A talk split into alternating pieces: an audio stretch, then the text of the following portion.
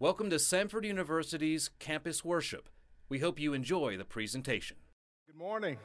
Good morning, Samford. It is truly a privilege to be here in the sanctuary of the Lord this morning to gather for worship, uh, to sing songs, to hear the word proclaimed. Uh, so I just want to give honor to God for the opportunity to be here and for his presence in my life. Uh, want to acknowledge the presence of my family and some friends of mine from the church. Just wave your hands, everybody.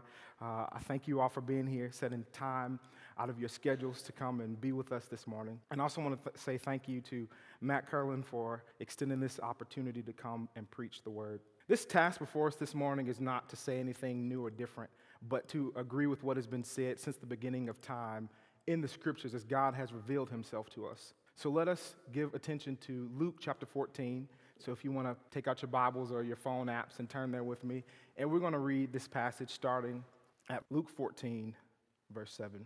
Now he told a parable to those who were invited when he noticed how they were seeking places of honor, and he was saying to them, When you are invited by someone to a wedding feast, do not sit down in a place of honor, lest someone more distinguished than you be invited by him. And he who invited you both will come and say to you, Give your place to this person, and you will begin with shame to take the lowest place.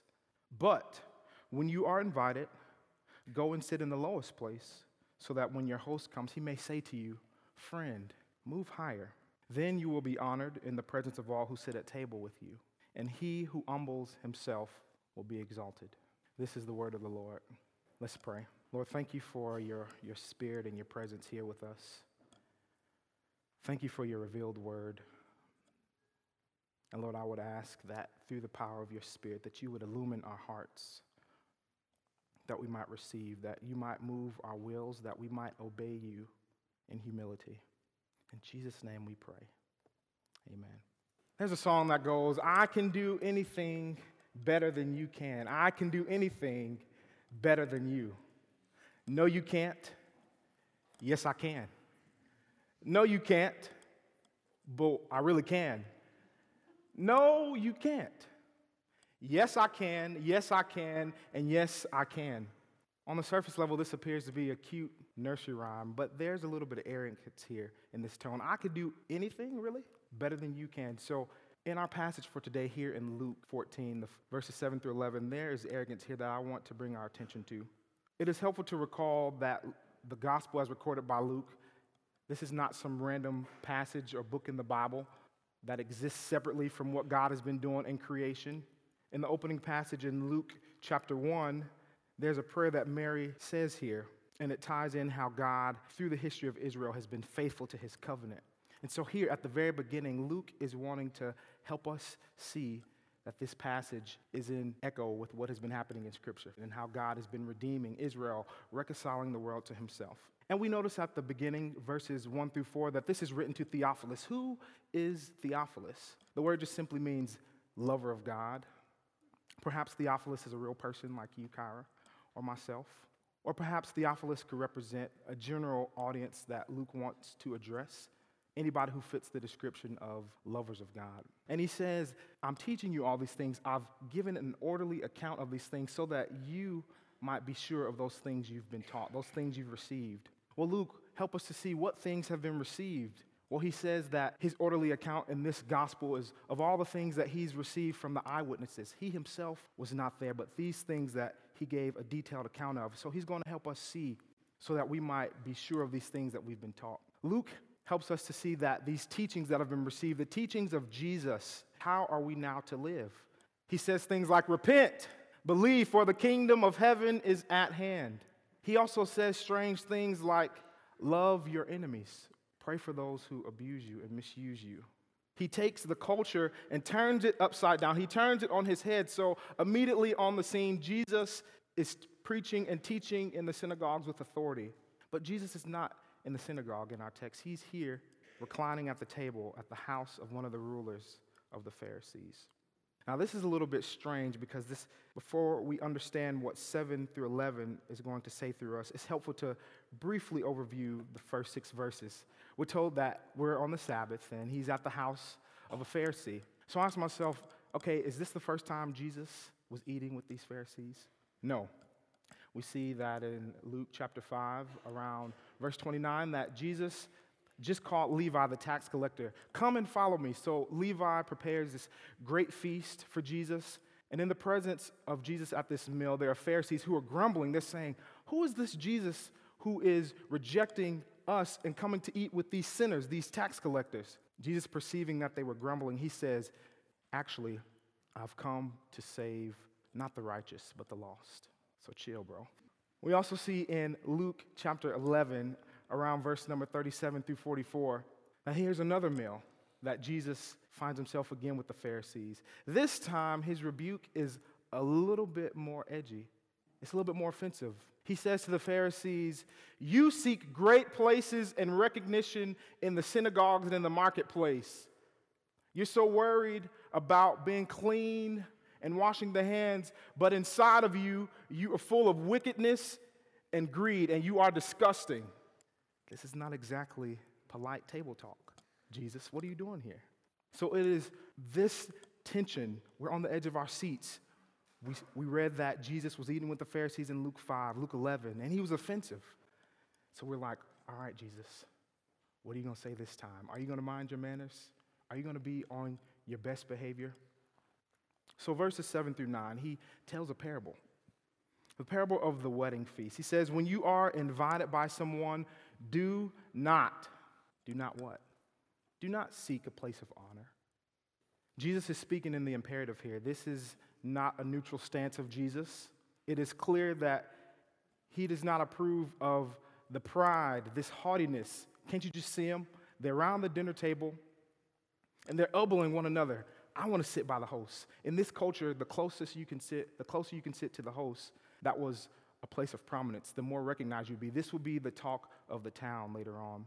We want to notice here that right before verse 7 that Luke, he's a physician, so he tells us that this man who Jesus heals on the Sabbath, he had dropsy. Now, what in the world is dropsy?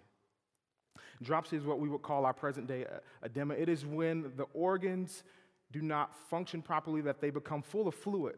And so you're so puffed up.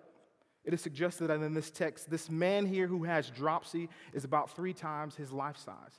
Well, why does this detail matter? And how is this going to help us hear what Jesus has to say and teach through this parable of the wedding feast? Perhaps, this is just a suggestion, perhaps Luke wants to help us see there's a man over here who is physically ill, physically puffed up, full of liquids and fluids, water that is not draining properly on his body. And this helps suggest that the Pharisees have a dropsy of sorts. They are puffed up with knowledge because remember that the Pharisees, they are the leaders of the synagogue, they are the religious elite. If you want to know anything concerning the law or the Bible, you go ask the Pharisees, and they would teach it. They walk around puffed up, haughty, larger than life because of what they thought they knew concerning the law. And so, this negative instruction, this imperative, do not.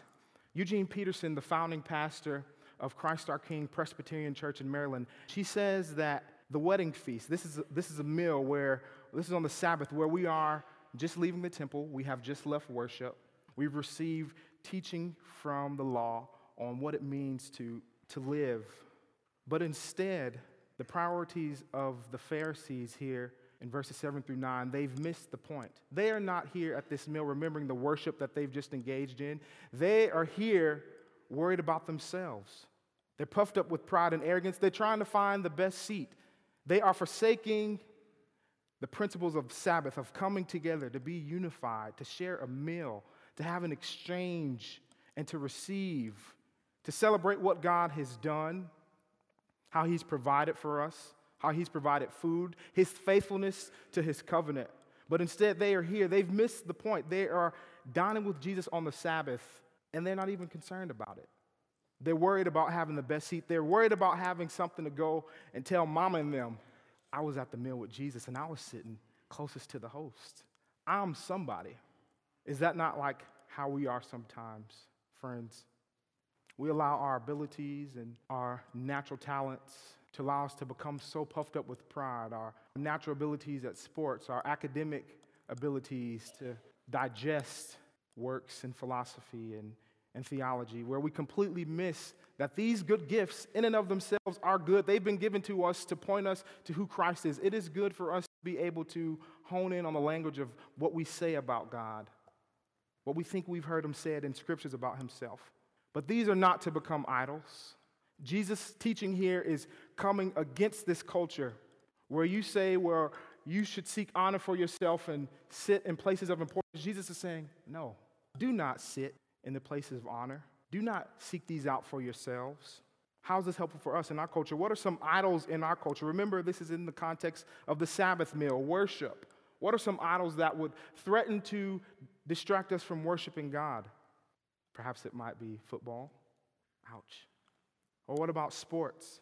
We're here at Samford University, a Christian university, where we take much pride in knowing the Ten Commandments and the law and being able to walk through and exegete the Greek and the Hebrew. But God is speaking to us too. Let us not let these things become idols that would distract us from worshiping, but let us instead tune our ears into what Christ is teaching here through this parable about how the kingdom of God operates. It is not one that operates in arrogance or pride. Jesus uses parables to teach us how to allow the Spirit to enable us to walk humbly before Him and with one another. We see a great example of pride, of what we should not do in Luke chapter 18, verses 9 through 14. Here, this is where a Pharisee and a tax collector have both gone into the temple to worship. And the Pharisee begins his prayer Lord God, I thank you that I am not like those whoremongers, these people over here, for I tithe, I fast, I do this, I do that. He musters up within himself this arrogant religio- religiosity, this legalism. Lord, I'm doing this, I'm doing this, therefore I'm better than this guy. This is in stark contrast to this tax collector who is on his knees and he's beating his chest saying, Oh God, have mercy on me. Luke tells us that in this passage that it is not this arrogant and prideful Pharisee, but it is the tax collector, the sinner, the outcast of society who leaves justified. May we not miss Jesus in doing all these things. This is not about doing, doing, doing, but what has been done in Christ. Proverbs 16, 18 echoes this idea of not being puffed up Pride comes before destruction, and a haughty spirit, an arrogant spirit, before a downfall. We would do good today, friends, to take heed to Scripture.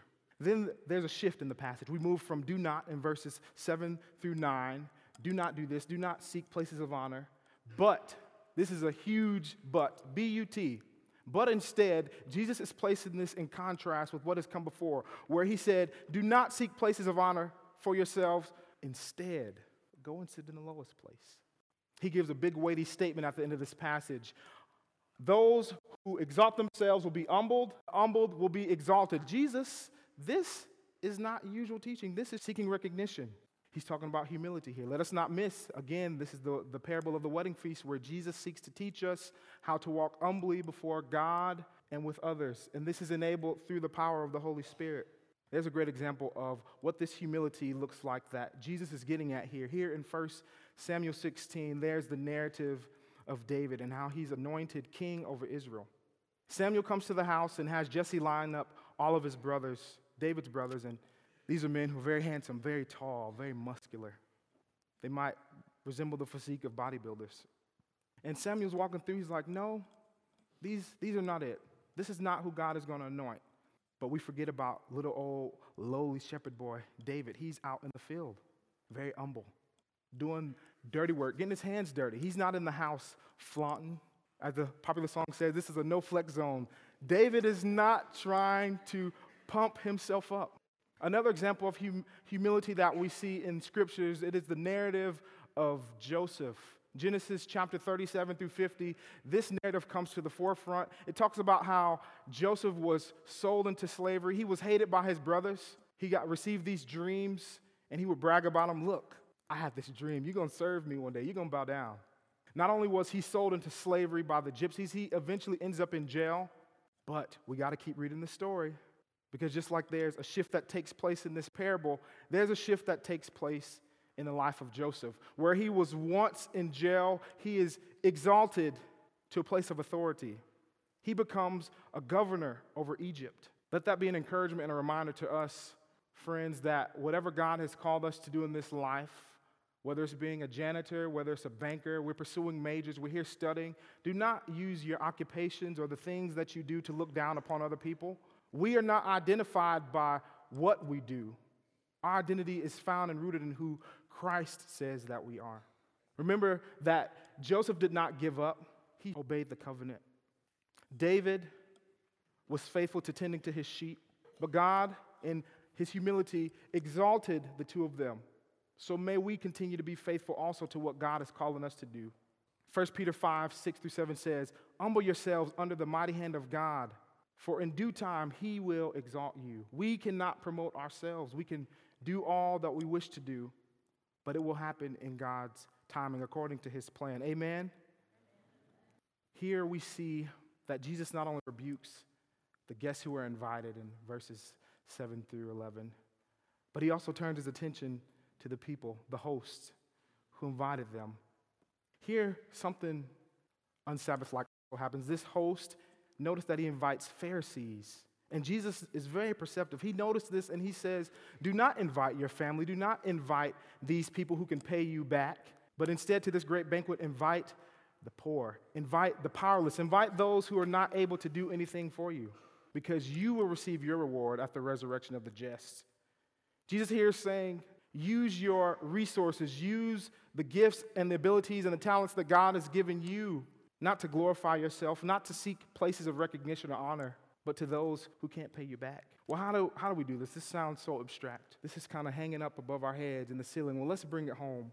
What are we going to be able to do in light of this parable of the wedding feast? Philippians 2, Paul is speaking here, verses 1 through 5, and he gives us some very good practical application. He says, If there is any encouragement in the Spirit, if there be any comfort in love, do nothing out of selfish ambition or conceit, but instead consider the needs of others before you. So, so what are you saying, Paul? Perhaps he's saying, not to think less of yourself. This is not humility, this is false humility, but thinking of yourself less, thinking of the needs of you before I put myself there. Paul is not encouraging us to neglect ourselves and bring glory to ourselves by, oh, y'all, I fast. I don't eat three meals a day like you. I don't wear brand name clothing. I don't look nice. I don't get up and I don't actually care about how I look physically in my appearance. I don't drive nice things. I don't have nice homes. He is not condemning that at all. But what he is warning against is allowing those things to become idols in our lives. But instead, do not seek the places of honor, but go sit in the lowest place. This is how we're able to live in humility before God and with one another.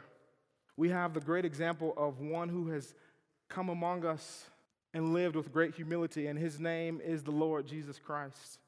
Philippians 2, verse 5, sums up those practical ways of living in humility with one another. And it says, Let this mind be in you, which is also in Christ Jesus. What was the mind of Christ? Christ came all the way from glory down to the lowly, humble earth. He came not in flash or grandeur, but in humility.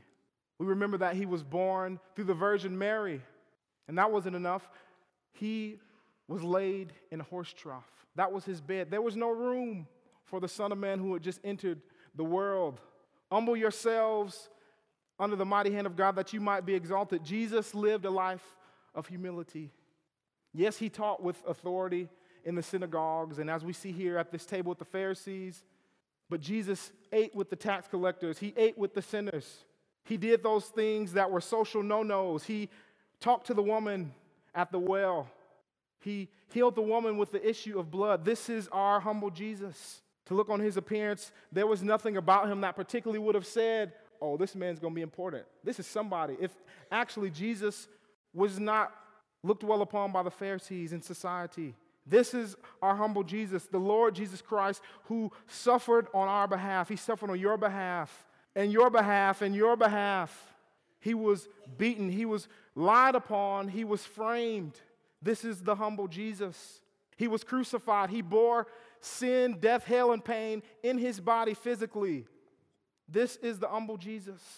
He did not come promoting himself, but pointing to all that the law and the prophets have been witnessing and bearing witness to. This is the humble Lord Jesus Christ who suffered and humbled himself so much so that he was humiliated publicly on the cross. This is the Jesus who died, who not, did not take himself down from the cross. He was mocked, he was despised, he was rejected. This is the humble Lord Jesus Christ. But there's a shift in this story. He was humbled, but on the third day, he was resurrected. He was raised with all authority and all power in his hand. This is the Lord Jesus who was once humble, who has now been exalted. The Gospel of Luke helps us see that he was not only resurrected, but the end of this book ends with the ascension. So Christ was resurrected and he ascended into heaven in a place of authority. But he's also coming back one day. He's going to come back for his church. And so this is our guide for how we are to walk humbly before God and with one another. I don't want you to miss, mishear what I'm saying this morning. This is not a message that is at strict moralism or legalism of do, do, do, but it is what has been D O N E in Christ.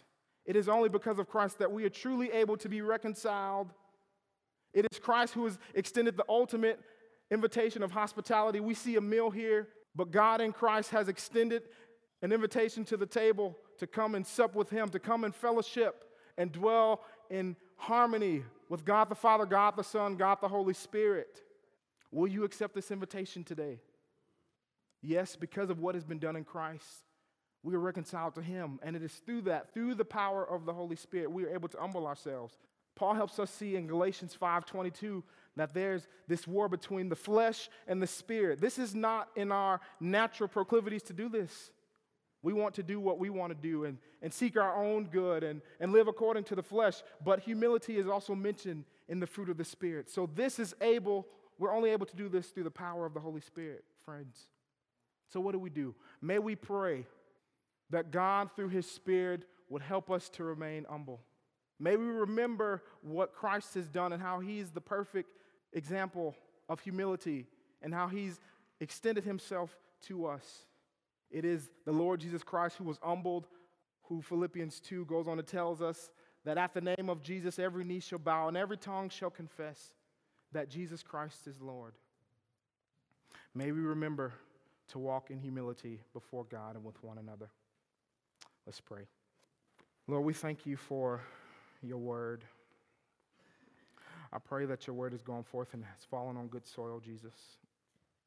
And that the rest of the day, the rest of this week, that you would remind us to walk in humility before you and with one another. We thank you for your Spirit who empowers us and enables us. May you be glorified now and forevermore. It's in Jesus' name we pray. Amen.